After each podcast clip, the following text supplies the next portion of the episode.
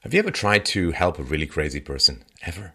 It's a wild and dispiriting ride. I knew a woman when I was younger. She had some really, really out there beliefs. Let's just say she was not exactly in my life by choice. And I tried to help her. I tried to uh, talk her out of her crazy beliefs. And naturally, there was this escalations, rage, and so on. So then I tried another tactic. I remember, and I thought, I know, I'll do this in a public place because that will be safer. And we went to Pizza Hut, and uh, I said, you know, something like this. I said, listen, I understand you feel hunted, you feel persecuted, you feel like people are out to get you. I'm not going to fight with you about any of that anymore. Let's just say it's all true. I, I accept it. Now, being hunted, being pursued in this kind of manner is very stressful. And maybe what you can do is you can read a couple of books on stress. Like there's a library right across the street. We can go over there right now. You can read a couple of books on stress so that you can figure out how to minimize the stress that this persecution is causing you. And she went nuts. And she threw a pitcher of water at me. And let's just say things did not go well from there. And that's what it's like when you can clearly see how someone's belief system is going to make them both dangerous and miserable, two things that often go hand in hand. If you've ever tried to talk someone out of crazy beliefs, when you know clear as daylight, as certain as the sun rises tomorrow, you know that their beliefs are going to make them miserable and alone and bitter, and it's going to just destroy their life. That their life is going to be like this little flower, and their belief system is like this big, giant bulldozer that is just going to plow it under the wet earth of regret. And you try and talk them out. Have you ever tried that? You know, if you haven't, I'm not suggesting it's fun, but it can be very, very instructive to spend time with people who would rather they be right than happy. And this all came to my mind when I woke up this morning and found that the Senate has passed in the US these huge revisions to the US tax code.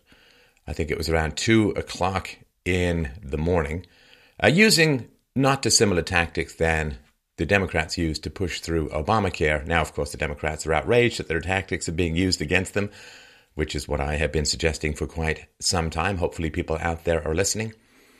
And of course, there was a lot of internal divisions. Suddenly, suddenly you see the Democrats were very, very concerned with deficits and with debt. And it is kind of a funny thing to watch Democrats pretend to be concerned about deficits, kind of like watching Michael Moore pretending to care about calories.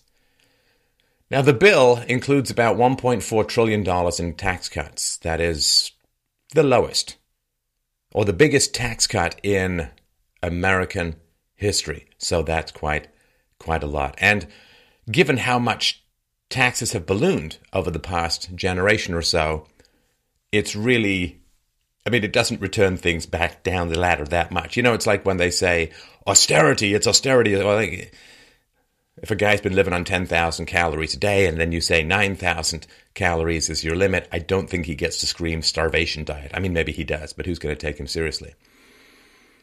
Now, America has one of the highest corporate tax rates in the world at uh, 35%. And the goal is to reduce it to 20 and the low 20s, whether it's going to be 20 or 22 or whatever, it remains to be seen. And the high corporate tax rate is one of the reasons why there's this drive for cheap third world labor to come into the country because when the corporate taxes are very high, well, then corporations need to find other ways to save money. And so bringing in skilled or unskilled labor from the third world, you know, the H 1B visas and all that kind of stuff, is one of the ways that they fight back against this ridiculously high corporate tax rate. And there's going to be a reshaping of international business tax rules, and there's going to be a lowering of individual taxes. But don't worry, folks, it's only temporary. You remember how all those tax increases are temporary? Well, now it turns out that the tax lowering is temporary as well. There's other things embedded. They want to open up the Arctic National Wildlife Refuge to oil drilling, uh, which environmentalists should be very, very happy about because The West is going to consume oil, and particularly if you want massive third world immigration into your country, well, you're going to have to provide uh, housing and roads and cars and schooling and education and healthcare and so on. All of that is massively consumptive of energy. So the environmentalists should be overjoyed because now money isn't pouring into repressive Middle Eastern regimes. Feminists should be overjoyed because money isn't being poured into female repressing Middle Eastern regimes, but instead uh, is going to be kept local. And also, of course, there won't be this big, giant, dangerous super tankers as much floating back and forth across the ocean, just waiting to spill their guts on all the innocent wildlife you could lay your coat of oil on. So everybody should be, of course, they're not, which we'll get to. So another big deal is the repealing of the mandate that individuals purchase health insurance. And that knocks out one of the central tunnel supports in the 2010 Obamacare Affordable Care Act. And this is really uh, quite something. This, you're breathing, therefore you have to buy something, is such a violation of uh, property rights and personal freedoms that it is truly astonishing that it passed. Uh, well, not astonishing given the stranglehold that the left has on the media and had, of course, uh, on the US government, but it is such a violation of uh, basic private property that uh, this is going to put a big hole in the support structure for Obamacare. And it is truly astounding, too, because this is a massive tax. Like if you don't buy a health insurance, you have to pay a tax. Somehow, Obama and his uh, minions were so incompetent when it came to raising taxes that the taxes were going to cost the government about $340 billion over 10 years. Now, that is quite an inefficient tax, to put it mildly. So, that's going to be fascinating. For those, of course, who don't know, one of the great moments of, of rational cynicism regarding the government was in Canada here, when I first began to really learn about taxes. I was told that taxes in Canada were introduced, I think it was 1917, as a temporary war measure. Temporary war measure. So don't worry. I guess you just have to have perpetual war to keep your war measure going, which is one of the things that has happened. When the income tax first came into America, only 1% of Americans had to pay it. It was never, ever, ever intended or sold as a tax that most Americans would pay. Now, of course, this is returning or not stealing at gunpoint the money that people have earned, hopefully, in the free market. And as it respects people's hard work, it respects their capacity to save, uh, it makes education more valuable by lowering taxes. Uh, it does all kinds of wonderful things. Thou shalt not steal is been expanded slightly in the American economy. So naturally, the Democrats oppose it tooth and nail. So here's, here's a little run through of, of Democrats and, and their history. So there was the 13th Amendment to abolish slavery, which had 100% Republican support and only 23% Democrat support. There was the 14th Amendment that gave citizenship to freed slaves. It had 94% Republican support and 0% Democrat support. The 15th Amendment, which gave voting for everyone 100% Republican support, 0% Democrat support. So if your bill is being opposed by Democrats, historically, let's just say, history may look somewhat kindly on it. Now, the Senate plan cuts the corporate tax rate 35% to 20% or so. In 2019, the House plan does so in 2018. And both of these plans, they cut income tax rates, they double the standard deductions, and eliminate personal exemptions, a variety of personal exemptions. There was, of course, a goal to have fewer tax brackets. The Senate plan keeps the current seven income tax brackets but lowers some of these rates, and they revert to the current rate in 2025. Now, this lowering of the maximum corporate tax rate from 35% to 20% or so the Senate wants to delay these change this change until 2019 because they say, well, we want to save 100 billion dollars in revenue loss, and that is. I mean, talk about a false dichotomy. If you lower taxes and you increase economic activity and you get more people off welfare, more people into the workforce, then they're not consuming from the body politic. They're contributing to the body politic. So the idea that anybody knows how this is going to go and there are all these projections out there. I mean, I actually take global warming projections more seriously than I do economic projections. Um, if, if anybody knew where the economy was going, they would be multi-zillionaires. you know, it's just funny to me. I know where the economy is going to go. How much do you have in the bank? $50,000. then you don't. Because if you know where the economy is going to go, then you know where to invest. You know where companies are going to go. You're going to make a complete and total fortune. So anyone who doesn't functionally own the planet, Dr. Evil style, I don't care what they say about the future of the economy, with the one exception that I did talk about bitcoins when they were very, very cheap. So I hope you hope you listened. Now, of course, the US does have one of the highest corporate tax rates in the world, but most corporations don't pay much more than about 15%. Why? Because they can bank stuff offshore, they have all these subsidiaries, they can shuffle stuff around, they have massively high priced tax attorneys who can help them avoid paying the 35%. So, another way of understanding, people say, oh, it's cheating, it's cheating. No, no, no. Here's what you need to understand about the corporate tax rate big corporations love it. Big corporations love it because they can afford to lobby. They have the existing relationships with government to make sure that they find ways around the rules. They have high priced tax lawyers, they have high priced attorneys, they have high priced accountants, which allow them to bypass the Byzantine maze of regulations and end up paying low taxes. N- not many mom and pop shows have massive subsidiaries overseas that they can shuffle money around.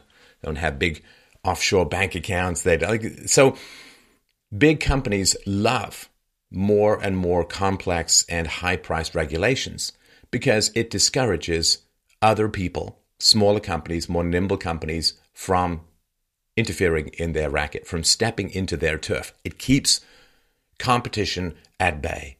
If you can overcomplicate things, well, they've got the high priced people to keep their taxes down and make sure they're compliant. So when they look at a stack of regulations, they see a stack of money. When you look at a stack of regulations, you're like, oh, well, I, I could start my own business, but oh, it's very dangerous and I can't possibly read all that stuff. And oh, maybe I'll just go work for someone else. And so what happens is then you end up paying for all of these high priced people to keep taxes low by having your salary reduced to pay for their salaries. And you end up working for people rather than competing with people, which companies like. So it keeps entrepreneurs leashed to a company and it reduces competition. So this is going to be extraordinarily good for smaller businesses, for people who want to do startups, and people who hire a lot of people uh, in the world.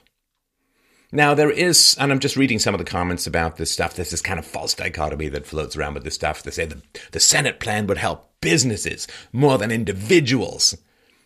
And uh, through 2027, business taxes would be lower overall, but individual taxes at every income level would increase by 2027. Oh, this class baiting crap. I mean, ah, there's a reason why they don't teach you any basic economics in junior high school, which is where they should. I mean, you, you could you could eliminate socialism in one generation. Boom. At least among competent and intelligent people, you could eliminate socialism in one generation. The simple way to do it is do something called Marksism. That's M A R K S I S M, Marksism. So what you do is, let's say the kids are what's know what's the first year where your grades matter for university, like when you're 15 or so or 16. So let's say one year before that, or if people don't, if kids don't learn that lesson, make it one year when they're grades begin to count for university. What you do is you say to the kids this you say, okay, kids, this class is a class on economics. And you just teach the class regular old ways. And then what happens is maybe halfway through the semester, or halfway through the year if it's a full year course, what you do is you say, okay, thanks everyone for working so hard, for studying, for learning this stuff, and uh, for earning your individual marks. Now, what we're going to do is we're going to take all of your marks and we're going to put them into a big bucket. And then what we're going to do is we're going to hand out these marks to everyone. Right? So if we've got, you know, 10,000 marks, we've got 100 students or whatever, like you do the math and you say, okay, no one's going to get their individual marks anymore. Everyone's going to contribute their marks into a big bucket and we're going to distribute these marks evenly among the students. And then what you do is you see what happens on the next test. You see what happens for the remainder of the course. Now, everybody knows, of course, my daughter at the age of six understood this completely and totally. It's really not that complicated. You know exactly what's going to happen. what's going to happen is people are just going to stop studying. And so the total number of marks that was there because people had individual rewards, they responded to the incentive of marks to, to do the work and so on. They worked hard because they profits were going to accrue to themselves individually. Then people are just going to stop working, they're going to stop studying, they're going to try and free ride off everyone else, and there'll be virtually no marks to distribute. And then you say, okay, explain to me why people stopped studying. Explain to me why the total number of marks, which was high in the first half of the course, explain to me why the total number of marks collapsed and there was nothing left to distribute by the end of the class. Now, if you can explain that successfully, you pass the course. And if you can't, you fail. so, and it should, everybody will be able to understand it. And then everybody will understand why socialism and Marxism doesn't work. Marxism, look for it. It's what should be happening because there's this false dichotomy. Oh, the the corporations, these big sinister Leandri style monstrosities, uh, they're getting away with murder and they're shafting me. Listen,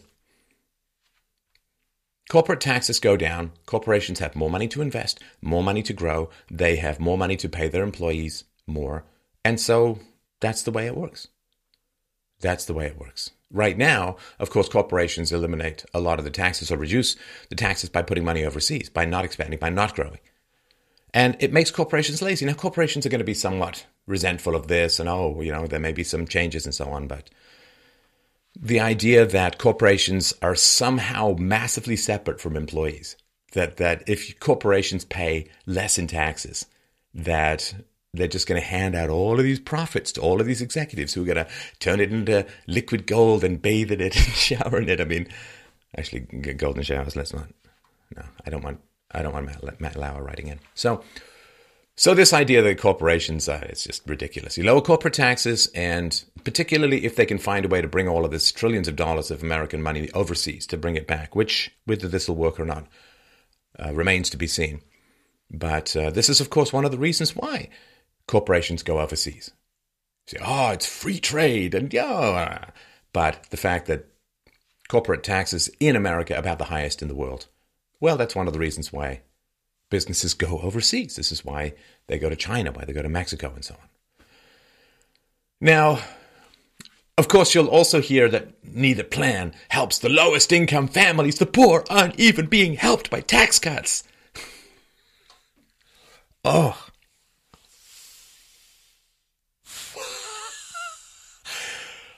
ah, there's times when the chainsaw of truth should not be entirely allegorical, but uh, we'll keep it we'll keep it civilized and rational. So here's a here's a quick reason why these these tax cuts don't particularly help lower income families. That's because more than 70 million Americans don't make enough money to pay taxes. So, you know, you you, you can't really cut taxes on people who don't pay taxes. I can I literally cannot believe the things that I have to say. Believe me, brothers and sisters, I cannot believe the things I have to say on uh, you know, we're we're reducing the price of hockey equipment for people who don't buy hockey equipment. ah, we're reducing the uh, cost of sunscreen for agoraphobic shut-ins and Matthew McConaughey when he's preparing for a role.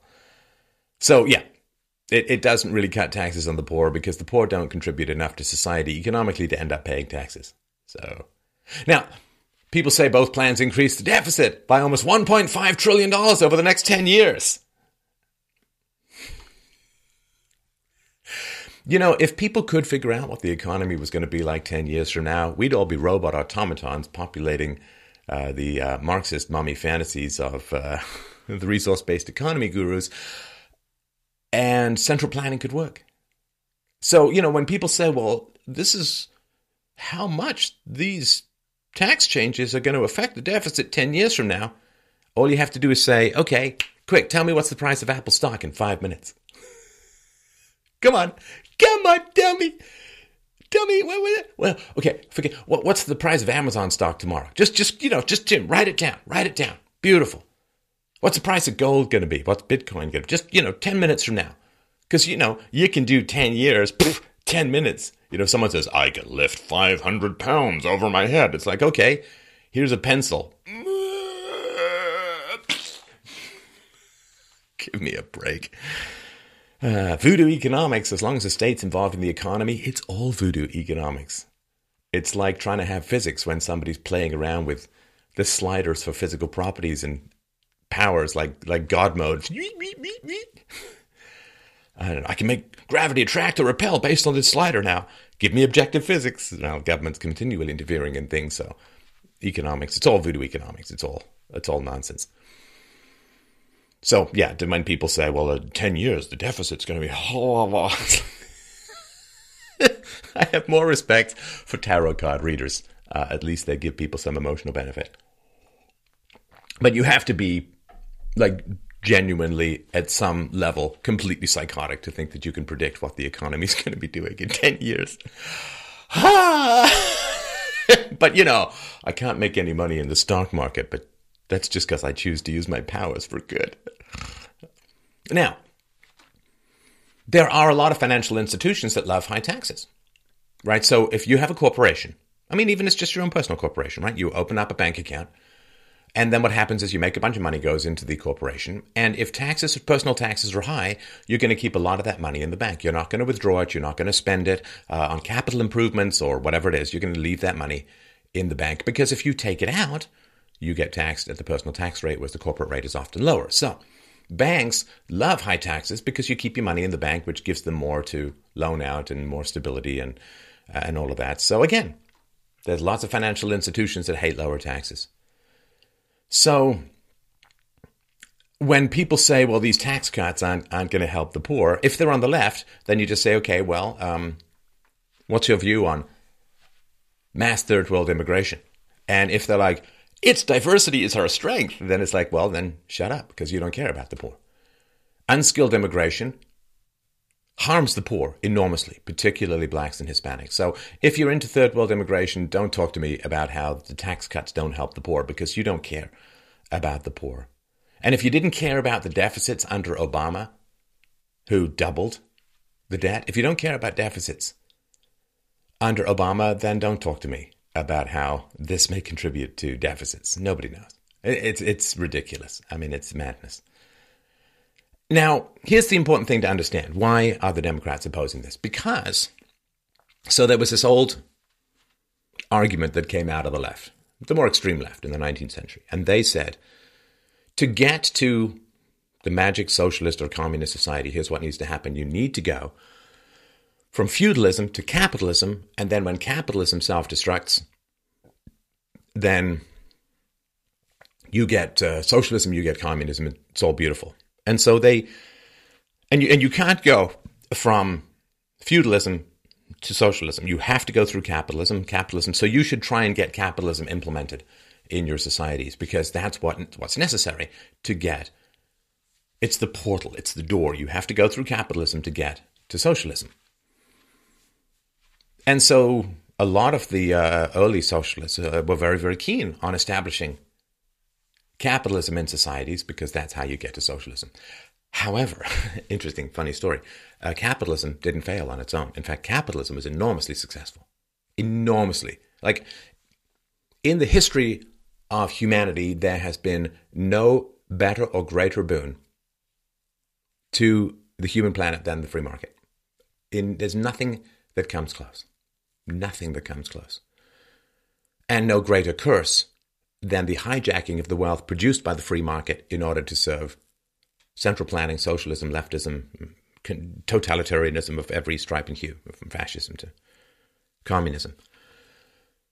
And so leftists used to want the market to be implemented and they used to want the free market and, and they didn't like interference in the free market because they wanted the inevitable logic of the free market collapsing in on itself. Like if you want to build a new house and there's a house there already, well, you want the house. You, you, the house is going to have to crash, right? The house is going to fall down. It's a lot easier, right? Then you can just scoop it out and make the new thing, right? So this changed when capitalism succeeded enormously. And so what happens now is leftists believed that the market would fail on its own. The market did not fail on its own, but instead helped the poor and did all the stuff that Marxism claimed it wanted to do.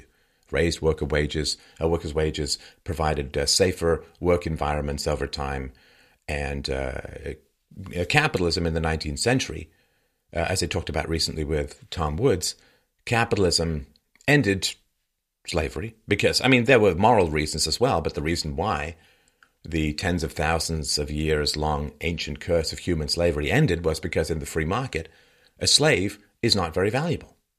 Because a slave is like, like a piece of string. You push it and it stops. It doesn't have any motive of its own. And so workers who are responding to incentives are much more profitable than slaves who are responding to punishment. And so capitalism ended child labor, capitalism emancipated women in many ways, capitalism ended slavery, capitalism, I mean, more than doubled workers' wages and their consumption of calories. Human populations exploded. I mean, and don't forget, and then I don't want to minimize this, capitalism produced the kind of wealth that allowed governments to pillage and appropriate that wealth and use the wealth generated by the free market as collateral for uh, wars and subjugations and imperialism. So the problem was there was still too much government when the capital when capitalism produced all of this wealth. It could be harnessed, right? And so it's actually fascinating, almost psychologically or sociologically, that almost to the last dollar, the wealth generated by the 19th century free market was destroyed by the family warfare of governments running World War I. Almost down to the last dollar. All the wealth that was created was wiped out and destroyed. And so when you have a free market, it feeds the state. It feeds freedom, it feeds the individual, it feeds the state. So leftists no longer want the market to be implemented and to be free to fail on its own. Now they want the market to fail. They want to they want the market to fail. And like the woman I talked about at the beginning, that she she's paranoid, believed people were out to get her, couldn't be talked out of it because she'd rather be miserable than wrong.